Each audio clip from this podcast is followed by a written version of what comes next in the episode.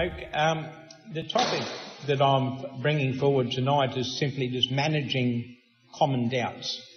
And look, there's no real deep and meaningful stuff here. In one sense, it's uh, having been around for a long time, you have enough things happen in your own life to reflect back upon. But when you're in a, a leadership or pastoral role, there uh, seems to be just a common reoccurrence of things which come and go with people.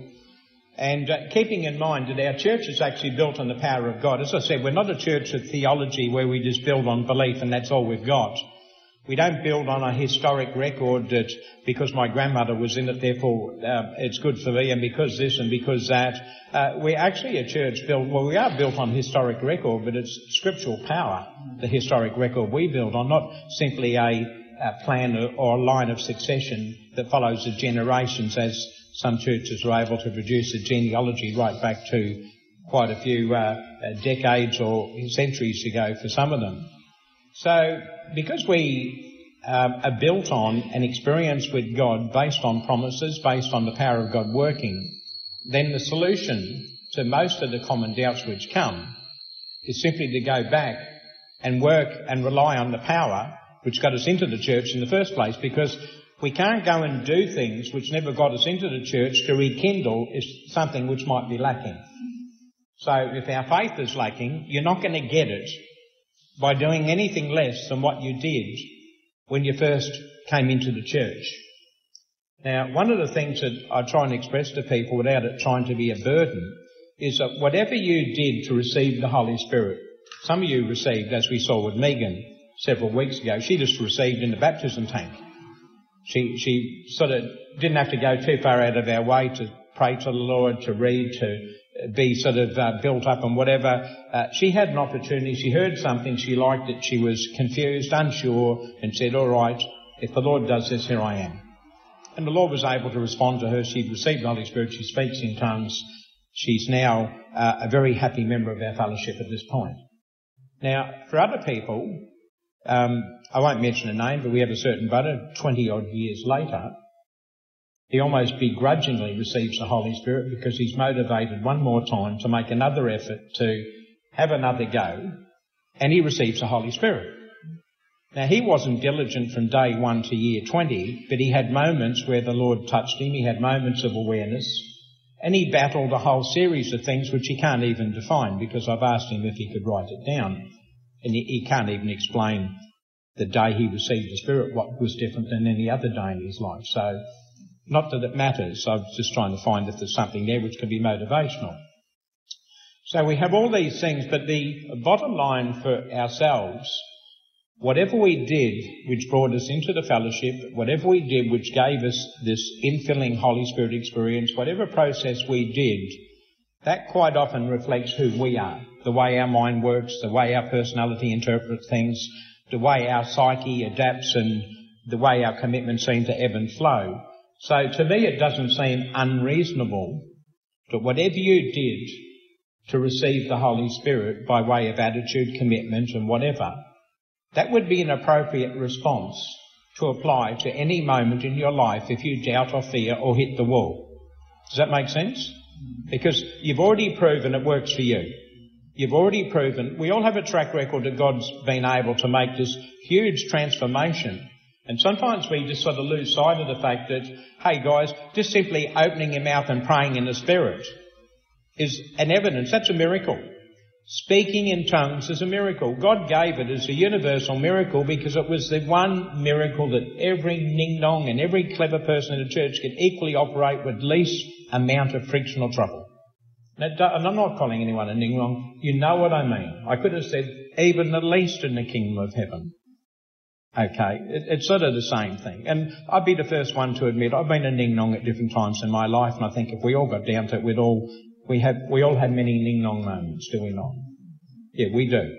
And we think, I will never do that again. But then you find another way to be a ning nong tomorrow that you never thought of. then you get another way, you know, how to um, how to correct. It's almost like Watt when he was trying to invent the light globe. He had 260 ways, so it goes or whatever it was, that didn't work before he finally got on the formula which did work. And of course, if he was alive today and saw the uh, the little chip, the LED chip, he'd probably think, why did I bother? Anyway, all, all that aside. So we have this record of a way to come to the Lord which we have managed. We also have the fact that we have a God who responds instantly. But in one sense, it, it, it's not worth much when our mind is troubled because it comes too easy. If we had to spend $10,000 to speak in tongues, would you value it more than you do now? Well, if it didn't happen to you spent 10,000, I guess you would say yes, it would be of value. But because it's free and we have it all the time, it, it then anything which is in abundance tends to be lowered in price. So if we have a glut of fruit or a glut of meat or they unload something on the market, it, it's all cheap, meaning it, it's not as valuable. But because God's given us something which is commonly available 24 hours a day while we're alive to operate, it can take a place in our heart as being something of low relevance, which is an error. But when the Holy Spirit becomes of low relevance, when the church becomes of low relevance, when maybe the promises of God become low relevance, that's when some of these problems start coming up. How did we solve it in the first place? We solved it by going to Lord in prayer. And quite often with weeping and wailing and gnashing of teeth or some sort of request, we went before the Lord, sometimes in despair, and just pleaded with the Lord, and sometimes we didn't. Sometimes like Megan in the tank just, oh well, oh wow, there's a God, fancy that. You know, like just overwhelmed by a sudden event, but she's got the rest of her life she's going to have to use that spirit to move along in. And that's what it's about. So when we come to managing common doubts, there's a reality that first thing I would say is whatever worked in the first instance in your life that got you into the receiving the Holy Spirit, whatever motivation was flowing at that time, try and replicate that with your common knowledge you have now. And that was a driver that worked for you. That is something that actually got you over the line. You've got a track record in your heart of that. In your mind you say, God did respond to that. So that's not a doubt, it's not a fear, it's not a maybe, it's just simply, God did respond to that. End of story. So that is a winner. That's a home run. You've, you've done that one. So when things come up, um, question I had here, I don't seem to be able to keep myself interested in the things of the Lord. Well, I can relate to that, but I had that problem when I was seeking. I had moments, I ran hot, I ran cold and whatever. But Once you get the Holy Spirit, you get another thing. But with that in mind, we have an approach, but we also have scriptural help because now the Lord's been able to open up many of these scriptures in a way which are meaningful to us. And my favourite scripture, you could just read it, it's just another verse, but it's meaningful to me because it touches me. There's something in it that, and something that touches Bruce and, and everyone. Everyone here will have something which touches them perhaps which is different. So we fall back onto this personalised working of the Spirit, which touches and moves us and gives us things. And we read here in Romans 15:5. I think it's, and look, I've got these little questions and answers, and I've got a few more. I've used very simple scriptural references, but between the reference and the other part, which I didn't write here, and that is what motivated you and worked for you initially, and the actual functioning of the Spirit now when you just speak out in tongues or whatever else you do which has spiritual uh, lights working for you, when you combine that and a bit of scripture, it puts a new lease of life into how you can manage the things that are happening. In Romans 15:5 it says, Now the God of patience and consolation grant you to be like-minded, one towards another according to Christ Jesus, that you may be in one mind and one mouth and glorify God even the Father of our Lord Jesus Christ. Wherefore receive ye one another, as Christ also received us to the glory of God. Now, the question was, I don't seem to be able to keep interested in the things of the Lord. And I've just said, I've just covered everything bar you. Understand that point? We haven't talked about anything here which is interesting to you. We've covered the point where the Lord said, be interested in others. Because as soon as you're interested in others, the blessing will start flowing. As soon as you start praying for people, encouraging other people, or moving yourself along, straight away, the power of the Lord is working fully. Because the Lord has put love in us, not to love ourselves. The Lord has put love in us that we might love one another as I have loved you, which is a very powerful statement. But it's a working motivator which has spiritual uh, trailings that grab hold of things and drag them along with it. And one of the things that that does, it brings interest back into your life. But see, when we're not feeling happy, we think, oh, what can I do? Chocolate, coffee, milkshake, movie, maybe some clothes, maybe I go buy a red Mustang and hoon around the street. You know, we start thinking in terms of things that might tickle our fancy. And the reality is, if you really want to get some interest back in your life, start thinking of other people and the things that might be beneficial to them. And straight away, you'll have interest in your own life because God just comes in and blesses you. And there's going to be no interest in anything if you have blessing lacking. It's just too easy to get to self. And God doesn't want us to be self. Um, one of the promises He gives in a sort of a, a principled way and look, we do have to cater for our needs. I'm not advocating we bypass responsibility and due process as you would well understand. But the great achievement that we have through the Spirit is that we have the ability to go and serve others. And any process we do which wants to see blessing involved in it has got to include servitude. When we don't have service to others, we become self-focused, self-obsessed, then we have disappointment. Because the bulk of all our blessings in our life, when you go back and think about the major happy moments of your life, have nearly always involved someone else and you being a party to that someone else's blessing, life, whatever.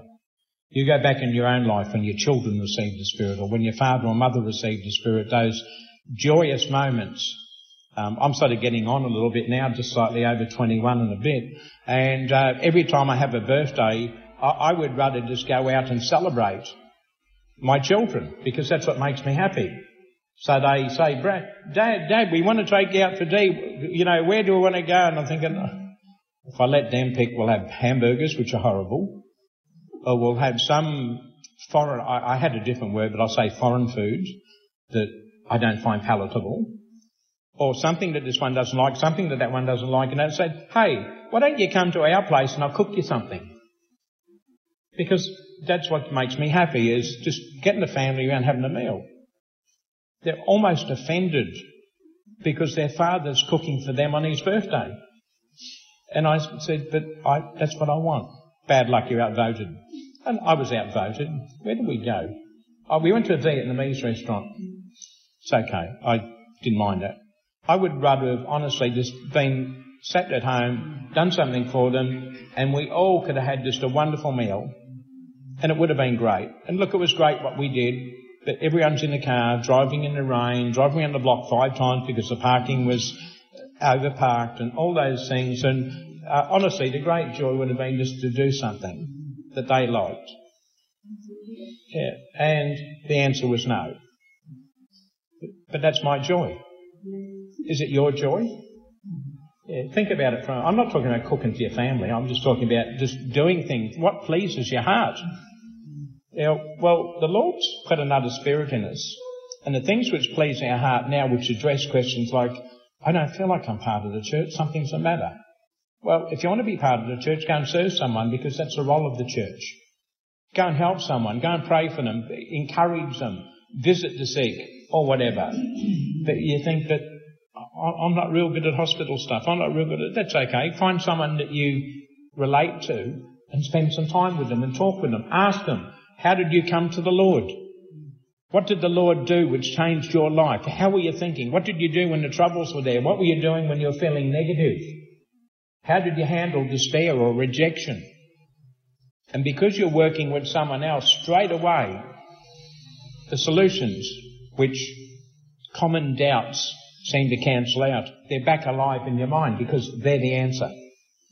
If you listen to the gifts of the Spirit, you'll always find that probably on 99.9% they're always servitude directional in one form or another. They're always encouraging, and if they're not servitude about you doing something, it's always servitude or from God's point of view saying that I will do this, Jesus will do that, or whatever, whatever. It's, it's servitudinal. That, that's simply how it is. It's about other powers managing people would need, which includes you doing the same. So the solution to things which I would call common doubts It's simply, it's not some clever wit in your mind just resetting your thinking. That can be very effective for some. You know, a bit of humble pie sometimes can go a long way. Sometimes just get the family photo album out and start going through it and realising, for me, I go through our family album and everyone older than me is gone. Everyone's gone. If I get my wedding photos out, there's my mum in a miniskirt. Should have been against the law, but she was there. So there's my mum in a miniskirt, and there's my dad, and there's my stepfather, and there's this one, and there's that one, auntie, uncle, grandmother, grandfather. Not one of them is currently alive. So I can go back to all those things, and, and it can bring value and opportunity and perhaps regret sometimes into our life. But the value is about the family we're part of. And if you've got genuine love in your heart for the Lord, then this family is genuinely your love because that's how it works. So when we start coming, like I did read you here, now the God of all patience, which is a, probably a point of awareness for you, and consolation, meaning he's able to comfort you and console you and a few other things, grant you to be like-minded one towards another. Hey, that's the solution. Be like-minded one towards another. Turn your mind into the mind of Christ, but it doesn't mean you have to be super spiritual. Doesn't mean you have to rush outside or rush into the hospital and lay hands on everyone, every ward and see them all jump out of their beds and leaping and praising God. If that was planned, it would already be happening. It's never happened, won't ever happen because that's not how it works. Even Jesus himself, unfortunately, faced many moments of disappointment where he went into a whole city where they had sicknesses, where there would have been cancers and mental diseases and all sorts of uh, birth defects and that, and they had already the testimony of him. Had already gone into town of what he'd done round about, how he fed the thousands, how he did this, how he did it. They knew. And yet some places he went to it was drop dead, get out of here, we don't want to talk to you. Don't know what the reason was, but that was sort of the thing. And he said, hey, couldn't do anything. A couple of little smatterings here and there, a bit of blessing for some, and it was all over. Now, our encouragement from the Lord is that we're going to have times where it just doesn't feel right, doesn't seem right, there's going to be doubts, there's going to be fears. Nearly every one of these um, directives the Lord gives us is about rekindling position. In other words, get back to where you started. And that can be very hard because sometimes if you're sort of doing gym work and you sort of do the gym for six months and you stop and all of a sudden you're not where you used to be, to go and do the gym, straight away mentally you think, I've got to get to where I left off. No, you don't have to get to where you left off. You've got to get to where you were doing something. And time will take care of the balance. So you actually got to get back to pressing the weights and whatever you're doing. Don't look at the result because that's a, that's a misnomer. You've got to look at what you were doing that gave you a result. And that's what you've got to get back to. But sometimes we see some folk move out of the fellowship. They struggle here and there and 20, 30 years later, sometimes some try and make a comeback and they're trying to get themselves in this position where they somehow come back at the height of their spiritual endeavour. It's not going to happen. You've only got to get to where you were that got your spirit filled. Then let the Lord move you along. Because there's a good chance He might take you on a different journey than the one you're already on, because the one you're on left you in despair and failure. So there's a good chance He'll take another road that might see you go the full distance. And sometimes that happens when we reset the clock and try and revalue the things that we have with Jesus and with the Lord, with each other. And um, I, I, just never get uh, disappointed by going out and helping people because it just seems the Lord just keeps turning things over in my favour. And um, it, it's just I, I, can't put it down to anything else outside the fact it's simply a law of the Spirit. And uh, just spending um, an hour and a half last night with uh, Cherry and Graham, who equally had the same attitude because she goes everywhere, witnesses to everyone, talks to all her friends, rallies, just sort of just continually is in their ear. And we had a lot in common because the people in Adelaide quite often when I'm over there, uh, pastor there and some of the others grab holders and we, he says, right, I've got three really hard, hard nut cases. Let's go and hit them one by one. And we just go out and visit all these people. Quite often, many of those people simply come back to fellowship because people have made an effort to do something for them. And most of what we talk about when we're talking to people, when they say, oh, look, I've been in the Lord and this went wrong and that went wrong, we say, all right, what did work for you? We take them back to what worked. We take them back to what actually gave them faith and courage and we kick it off from that point. And quite often when they just sort of get rid of all this other excessive uh, doubt and unbelief and trouble and imaginations, they've got, that simple. I can do that. Then they think, well, how can I get a victory? That's too simple. Surely there's got to be something. We always have a bit of a joke. Well, if you want to donate $10,000 to the church or something, it's okay. We don't mind. But, you know, you, you can have your little funny with them, but it does seem too simple for them, and yet that's exactly how they receive the Holy Spirit. Just doing something simple. Something that worked. And again, we get back to that. Another question I've got here. Um, I know the Bible is true, and the Bible can be relied upon, but I find myself, even when I read these things, it just doesn't lock in. And it's a, a different type of problem to a degree. It's not someone challenging the Word of God or challenging fellowship, but that they just somehow can't lock their brain into gear. And again, we just have this same thing. You find a scripture, try and relate to the fact that the Lord's counted that already from the scripture, then take them back to something which has already worked for them, or take them on a process for something that's not completed so they can complete it, so something that they haven't had work for them can now work for them. And that's not all that hard because when you're doing that to others, you know what you're doing? You're actually doing it for yourself because you're actually rekindling in your heart what's working for you. And one of the things you're, this is going to sound a bit judgmental, but sometimes you sit in marriage counselling situations where you're going through it. Boy, do I appreciate my wife when I'm in those positions. Just sometimes you think, praise God. You know, that I'm not battling this and she's not battling that, that we've got a uniformity about who we are and you're sort of in some of those things you just think, praise God, but other people look at her and me and think, praise God, I'm not them. So I, I guess it's proportionate to how you interpret the world equally. But when you're talking to other people, it's just so good because the Lord's giving you stuff while you're doing it. But when you're um, inflicting yourself upon yourself, you don't get anything. It, it's really, I think that's when you really hit the wall is when your infliction is you with you, where the solution to break out of this is actually go and invest in someone else so that what's lacking in you can actually be given because when you're talking to people, we all know the Lord gives you words to speak. And alright, they might be part of what you're already thinking, but you just say things that perhaps you wouldn't have phrased that way or little scriptures come to mind which you normally wouldn't have utilised. It's just a process of speech. But that is also the solution for you. Because the Lord knows what He's working with, so He's giving you an answer while you're, while the Lord's healing another, He's healing you at the same time. And this is the quickest way to overcome any problem is to go out and help someone else overcome their problem. And that seems to be a perennial in the Lord. Just, it's something that works and it's been working a long time and it's still, even for myself, the joy of just going out helping someone, I don't mean helping them in the sense of mowing their lawn, that's a different type of joy, I guess, but just simply spiritually being there and, and offering advice and encouraging and praying with them, all these things just have power in them.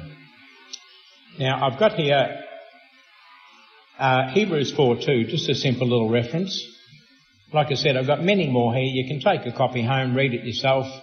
I, perhaps wanted to more set the attitude behind why I'm using these scriptures and actually quote the scripture themselves.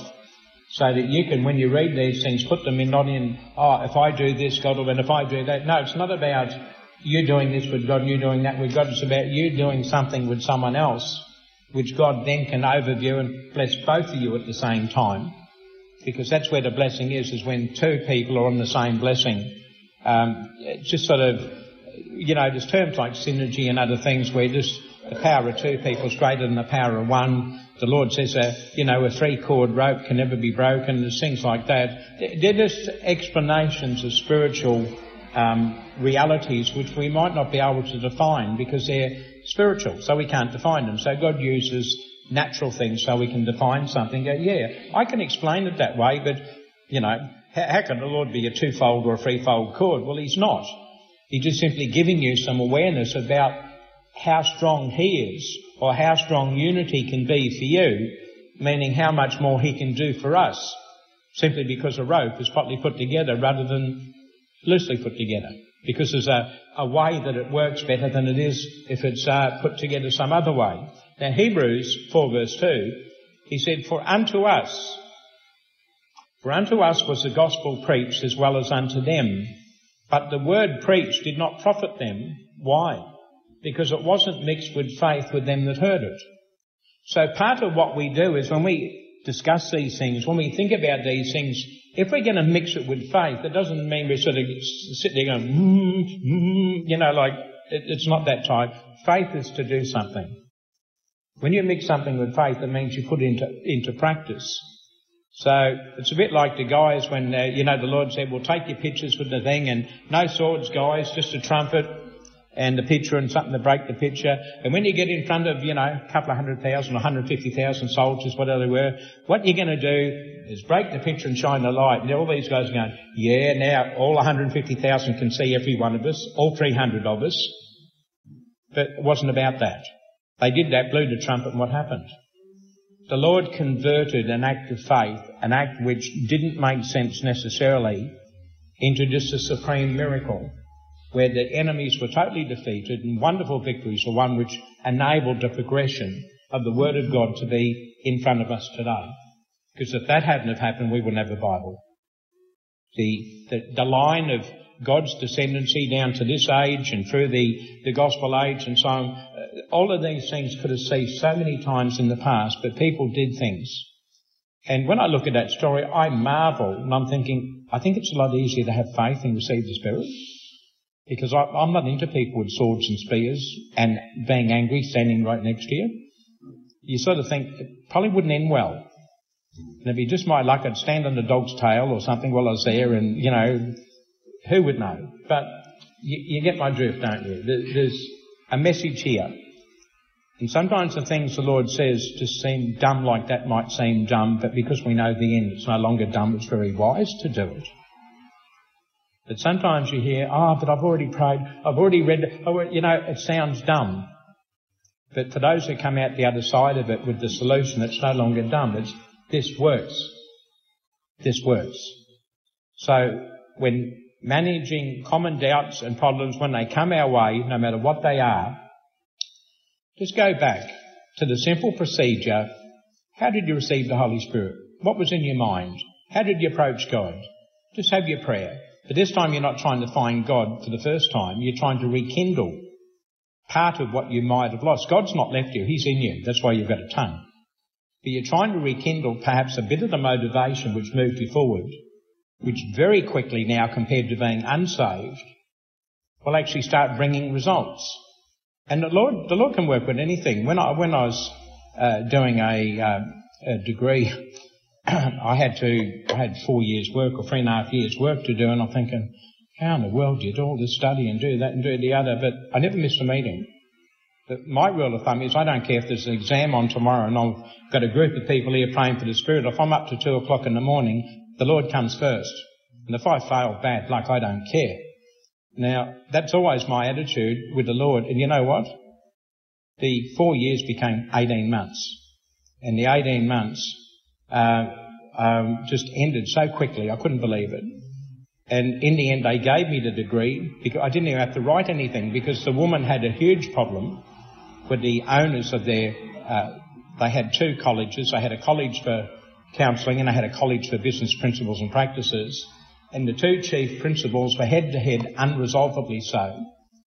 And I was sitting from a counselling degree, and it wasn't a religious one. It was the um, I, I don't know what they term use, it's just the one for the people in the world. They had a special term which I can't remember.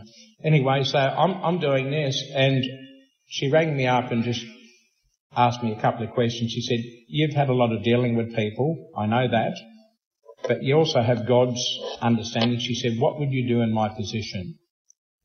And I said, go to your friend and just simply say to your friend who's the other business owner, they had millions invested in this business, Say, I'm sorry.